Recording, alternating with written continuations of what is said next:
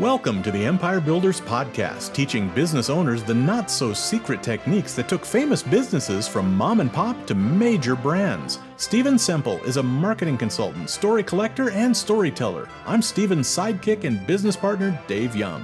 Before we get into today's episode, a word from our sponsor, which is, well, it's us. But we're highlighting ads we've written and produced for our clients. So here's one of those.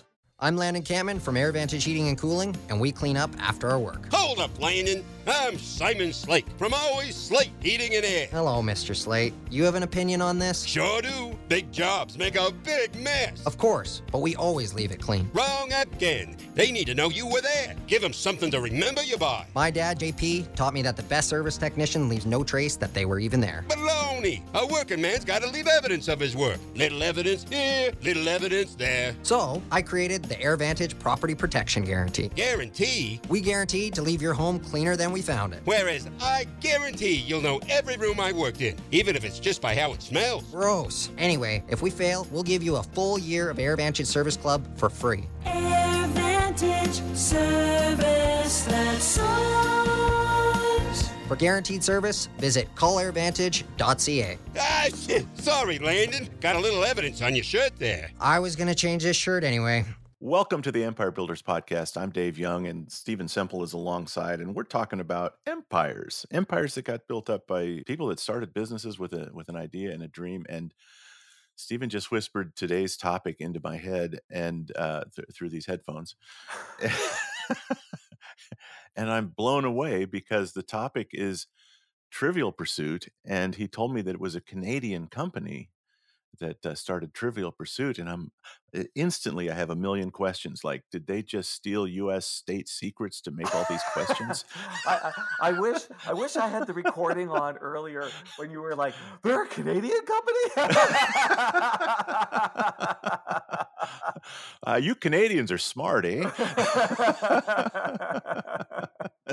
Nothing gets past you. We've done like God, what number are we at? We're like 130 or 140, and you've never you've never reacted with that level of surprise. I was like, "Damn, I wish I had that recorded." Uh-huh. I mean, it, you stop and think about it; it kind of makes sense. Up in the frozen north, you've got to spend a lot of time on board games there, you, there you go. when it's too cold to snowboard. That's it. That's it. It's never too cold to snowboard. That's the only problem. so it was created by fellow Canadians. Ah, yes. Chris Haney and Scott Abbott Da, da, da. in 1981. And in 2008, Hasbro bought the full rights for $80 million. As of the most recent data I could get was 2014. They had broke through a 100 million games sold in uh, 17 languages. 1993, it was named the Games Hall of Fame. And basically, it sold over 2 billion copies worldwide. Amazing. I haven't played it in years. It's still around though, right? I mean, you still Oh yeah, and there and there's lots of different versions now. Mm-hmm. Well, I remember I I can I like I remember clearly the original version, whatever whatever that was called. It wasn't called it was just called Trivial Pursuit. That's right, That's what it was. Yeah. And um it had enough questions that like you could play it a bunch of times before you really uh, needed to buy an expansion pack kind of thing. Yes. Right. That w- that was what was fun. But I I think I played it so much with with friends and um classmates, uh, workmates eventually that nobody would play against me on that original version. Right, because you, you remember you memorized all the And then, you get in like, oh, the sports version. Nah, I'm no good at that. I, I might remember the name Gordie Howe. Right? That- so that th- actually that explains that it was a Canadian company because there were a lot of like uh, hockey stars in in a lot of the question answers. Yeah, yeah, absolutely. so the origin goes back to 1970. It took them a while to get it going. So it's the 70s, and the market's dominated by games for kids. There's no adult games out there. And Chris Haney's a photojournalist, super creative guy. Scott Abbott's a sports writer. That might be part of the sports part to it. Probably Gordie Howe's cousin. there you go. And so one night they're going to play Scrabble and it's missing some tiles. And they decide instead to do trivia. But to make it competitive, they decide to keep score. And Okay. trivia, so here's the interesting thing is trivia is a popular game as a game show format because Jeopardy was big. But try to figure out how to make a board game out of it. Yeah. Right. So the idea was popular, but there was no board game around. So they decided Mhm. to make a game and they created it that night.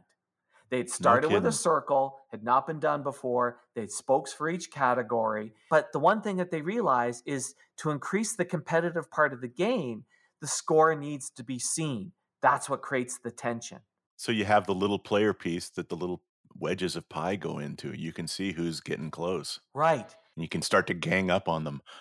yes, that's, that's right. But they also realized that what they needed was a catch up feature because if somebody gets too far ahead, how do you keep the game still exciting? Like it's like it's like when you play chess. There's a certain point where you lose interest because it's like, yeah, I know I'm going to get slaughtered here. Mm-hmm. So there's that exact roll to get to the center because sometimes, man, it can take a long time for that to happen. Oh yeah. And that gives the opportunity for others to catch up Mm-hmm. when they were deciding the name, they said, okay, it should be trivia plus something else. Yeah. Trivia plus pursuit. And it was one of their wives that said, no, no, it should be trivial, Mm-hmm. right? Man, it's the same, but it's so different, Yes. right? Trivia versus trivial. Yeah. And uh that's such a that's such a bold move that they even accepted that. And, and, and they did. And so the game was designed, like the idea behind the game was designed in a night. But here's now where the fun really begins. They have no idea how to produce or make a game. Yeah. But there's a toy fair going on in Montreal in 1980, and it's hard to get into these toy fairs. And it's also to get new games going. Look, every year there's about 500 new games at these shows. About 50 get into stores, and about five are profitable. Yeah. But they decide to go to the fair, and they're resourceful journalists. They're both journalists. So they use their journalistic pass to get into the toy fair saying, hey, we want to interview these people. And yeah, they do want to interview them because they want to figure out how to get a game going. They go around interviewing all the toy executives on how to get a game made into market. so my my absolute favorite times of playing Trivial Pursuit was I, I worked in the news department of a little radio station in Fort Collins, Colorado, where I went to school, and the news and sports department we would get together and play Trivial Pursuit. All the journalists. okay, the- there you the go. building. Yeah. There you go. So after doing all these interviews, they realized that they wanted to be a high quality board game. They figured out how to get it made, and they realized it was going to be 40k to kind of get samples of the game made. So how do you Yeah. raise money? Well, they offered shares in the company. That didn't work. New approach. Now, crowdfunding didn't exist really at that time. the internet wasn't around. That nothing. Right. Nothing. So, but they basically did a version of crowdfunding. They found 34 people who would kick in a few bucks. So now they got the money to make the game. But what they figured was to make it so that you could play the game on an ongoing basis, that they would need a thousand questions for each one of the categories. Yeah. So there's a sweet spot for the questions, not too hard, not too easy. So it took Mhm. months of work to build those questions. And they quit their job to do the research. They go in the massive debt. Because remember, this is before computers. This is almanacs, newspapers, Oh, ketchup gosh, yeah. bottles is where they got some of their questions. journalists are perfect for coming up with all of those, right? They have this inquisitive mind and they know where to find weird facts. Yeah, and they came across this reference book called Super Trivia. This is going to have an impact later. This was the days of, of like, there were some really pop culture classics out, like trivial books, Yes. um, Book of Lists. Do you remember Yes. that? oh, I'd forgot about that one. Yes. Yes. Where they had lists of all kinds of things. Yeah. So, so yeah, this, that made it easier, probably, things like that. Yeah. Right. There were, there were people out there doing your work for you. Yeah, yes. So it's November 1981. It hits the shelves. They make 1,100 copies, and the recession hits. and, and this game is more expensive. It's 30 bucks, and at the time, Monopoly's 10. So they sold some in local stores around Canada, and they did sell out, and they did a second print run of 20,000 units. But what they realized is that even if it sold out, they would still be in the red. And the problem was the tool and die costs, and this was an expensive game to do. And in 1982, they borrowed 70K to restock. They go to the New York Toy Fair, the largest in the world, and they try to sell direct to retailers. hmm But this is the height of the video game trade, and everyone thought board games were done. So they come back Mm. from this show with a few hundred orders. The financial stress is rising. Haney's out one night and collapses. He thought he had a heart attack, but it was Oh, due, wow. due to stress.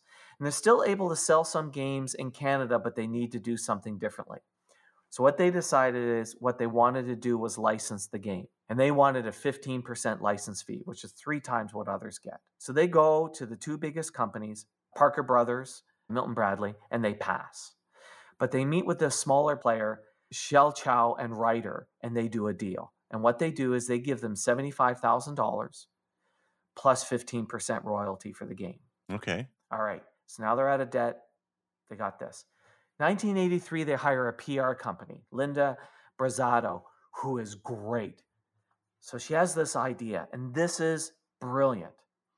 And lots of people have this idea send out games to celebrities, but celebrities are bombarded. Mm-hmm. Here's what she does she sends out copies to celebrities who are in the game and say to them, You're in this You're. uh, we have a question about you. We have a question about you in this game. Here, Johnny Carson, here's a copy of the game, and there's a question about you in the game. Now, what's going to happen? Was Gordie Howe still alive then? Did they send him? Yeah. They sent one to every person who's named in the game. Perfect. Johnny Yeah. Carson mentions it on The Tonight Show. Boom. Yeah. 1984, they shipped 20 million units that year. That year, they beat Monopoly. Monopoly sold 4 million units, they sold 20 million. Hey, Steve, I want to interrupt us. Can I interrupt ourselves? Well, look, it's your podcast too. You can do what you want to do. Here's the thing this is where we would normally play that really cool, highly produced ad that our, our buddy Mick's voice is in, and Gary has done some of them. Don't forget Matthew And Matthew. Yeah. He'll be hurt. He'd be hurt if we forgot his name. No, they're they're fabulous.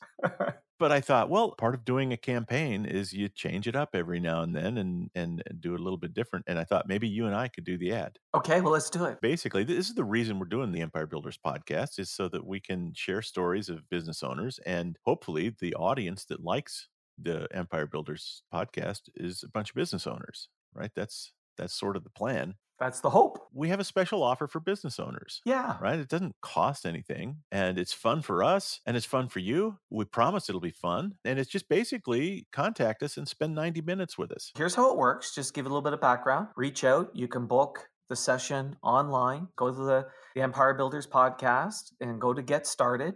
And right online, you can book it. So nice and easy that way. You'll receive an email with a scorecard and a questionnaire.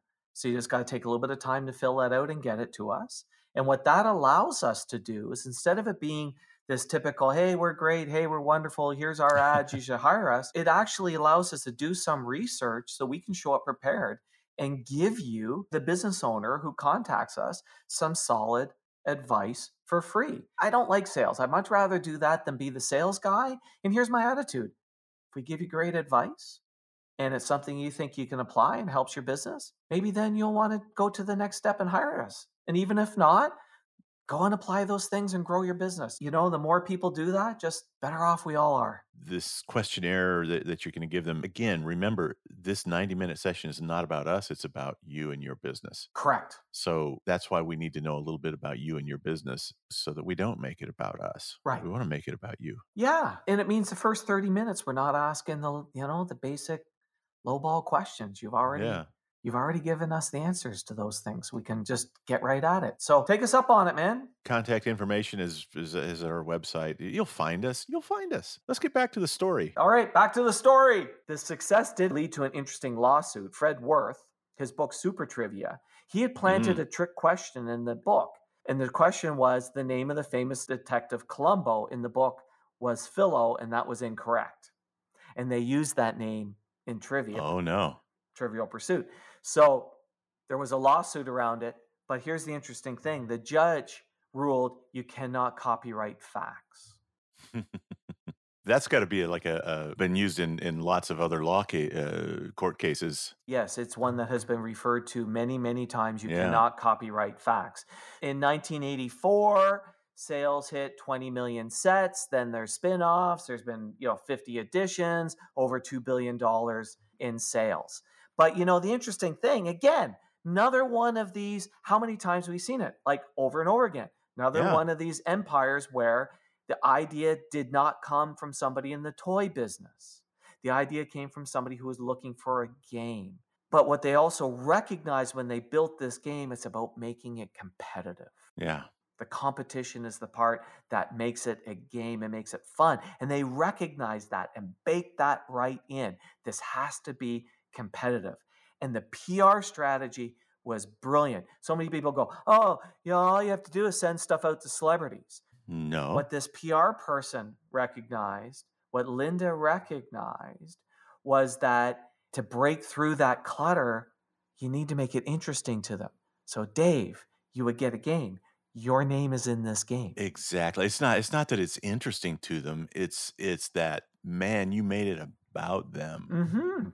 Right? That's Yes. there's nothing we like better than hearing other people talk uh, favorably about us. Yeah. That's a focus for any business, man. Talk about the customer in language the customer loves, in terms that are about the customer. You can't go wrong with that. Right.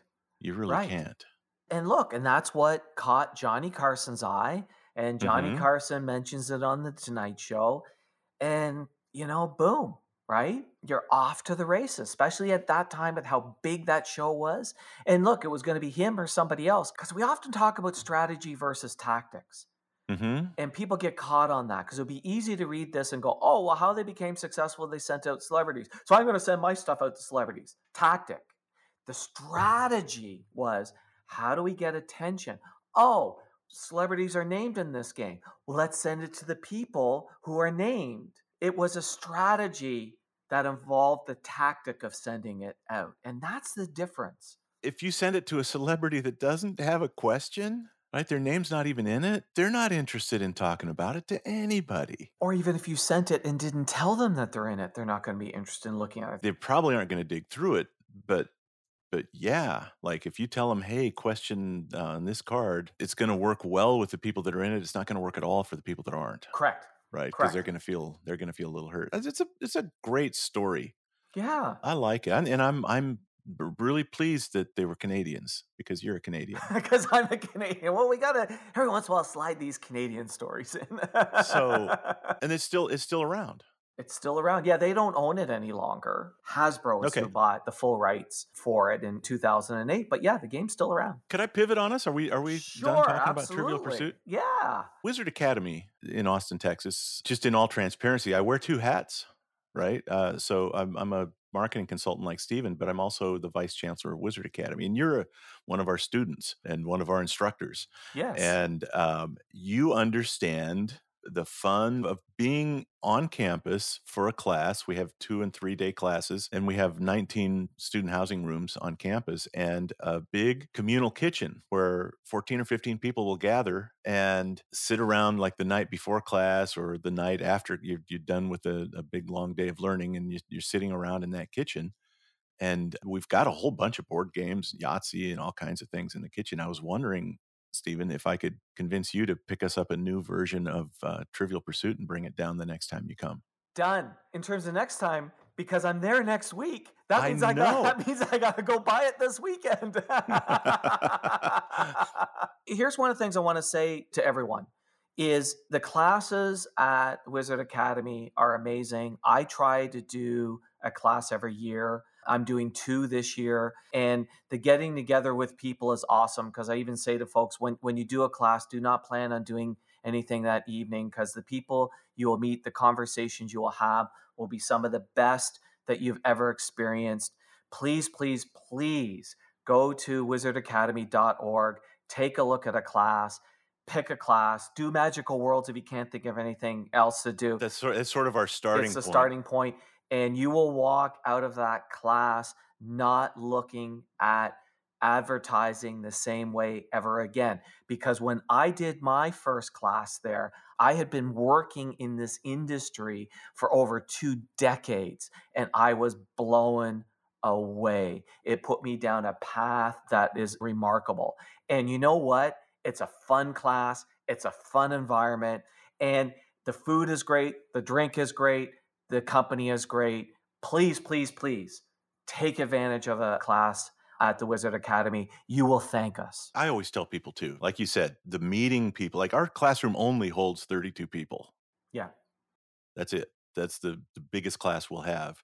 And we have 19 student rooms on campus. And if you sign up before the student rooms are gone, your, your room is free. You pay for the class, Yeah. but the room is free. 19 people get a really well appointed, nice room on campus. The 20th person gets to pay for their own room at Holiday Inn Express somewhere and, Yeah. and drive back and forth. But I tell people, man, don't arrive on a late night flight the night before. No, don't. Make sure you arrive in the afternoon so that you can hang out in that kitchen with people that are arriving. And then don't plan on taking a red eye early morning flight the morning after. Don't don't plan on leaving like, oh well, it's a Tuesday, Wednesday class. I'll just book my flight at five o'clock Wednesday and and get back home. And like, no, no, no, no, no, no, no. You want to wait till the following morning so that you have a chance to. You, you- you're going to miss out on things if you don't arrive early and stay a little bit later than you think maybe you ought to. That's an insider tip, and that that never fails. It never fails. You're No. absolutely correct. So yeah, guys, go wizardacademy.org, check out the classes, take them in, and you'll meet Dave, and uh, you might even bump into me if you're unfortunate. I'm looking forward to the to the one next week because I'm teaching it, and uh, you're going to be one of the students in it. Absolutely. That's a little that's a little scary. Hopefully, you won't throw things at me by the by the end of the second day. That's my plan. That's how I'll be measuring success. All Is right. uh, that I won't be bruised and battered by the students. Thank you, Stephen. That was a that was a fun story. and we'll see you next week. All right, I'm trying to think of what piece I always wanted when I played Trivial Pursuit. Usually, like the green slice. We'll make sure we pull All all, the green ones out ahead of time. Thank you, Steve. Thanks, David. Thanks for listening to the podcast. Please share us, subscribe on your favorite podcast app, and leave us a big, fat, juicy five star rating and review. And if you have any questions about this or any other podcast episode, email to questions at the empirebuilderspodcast.com.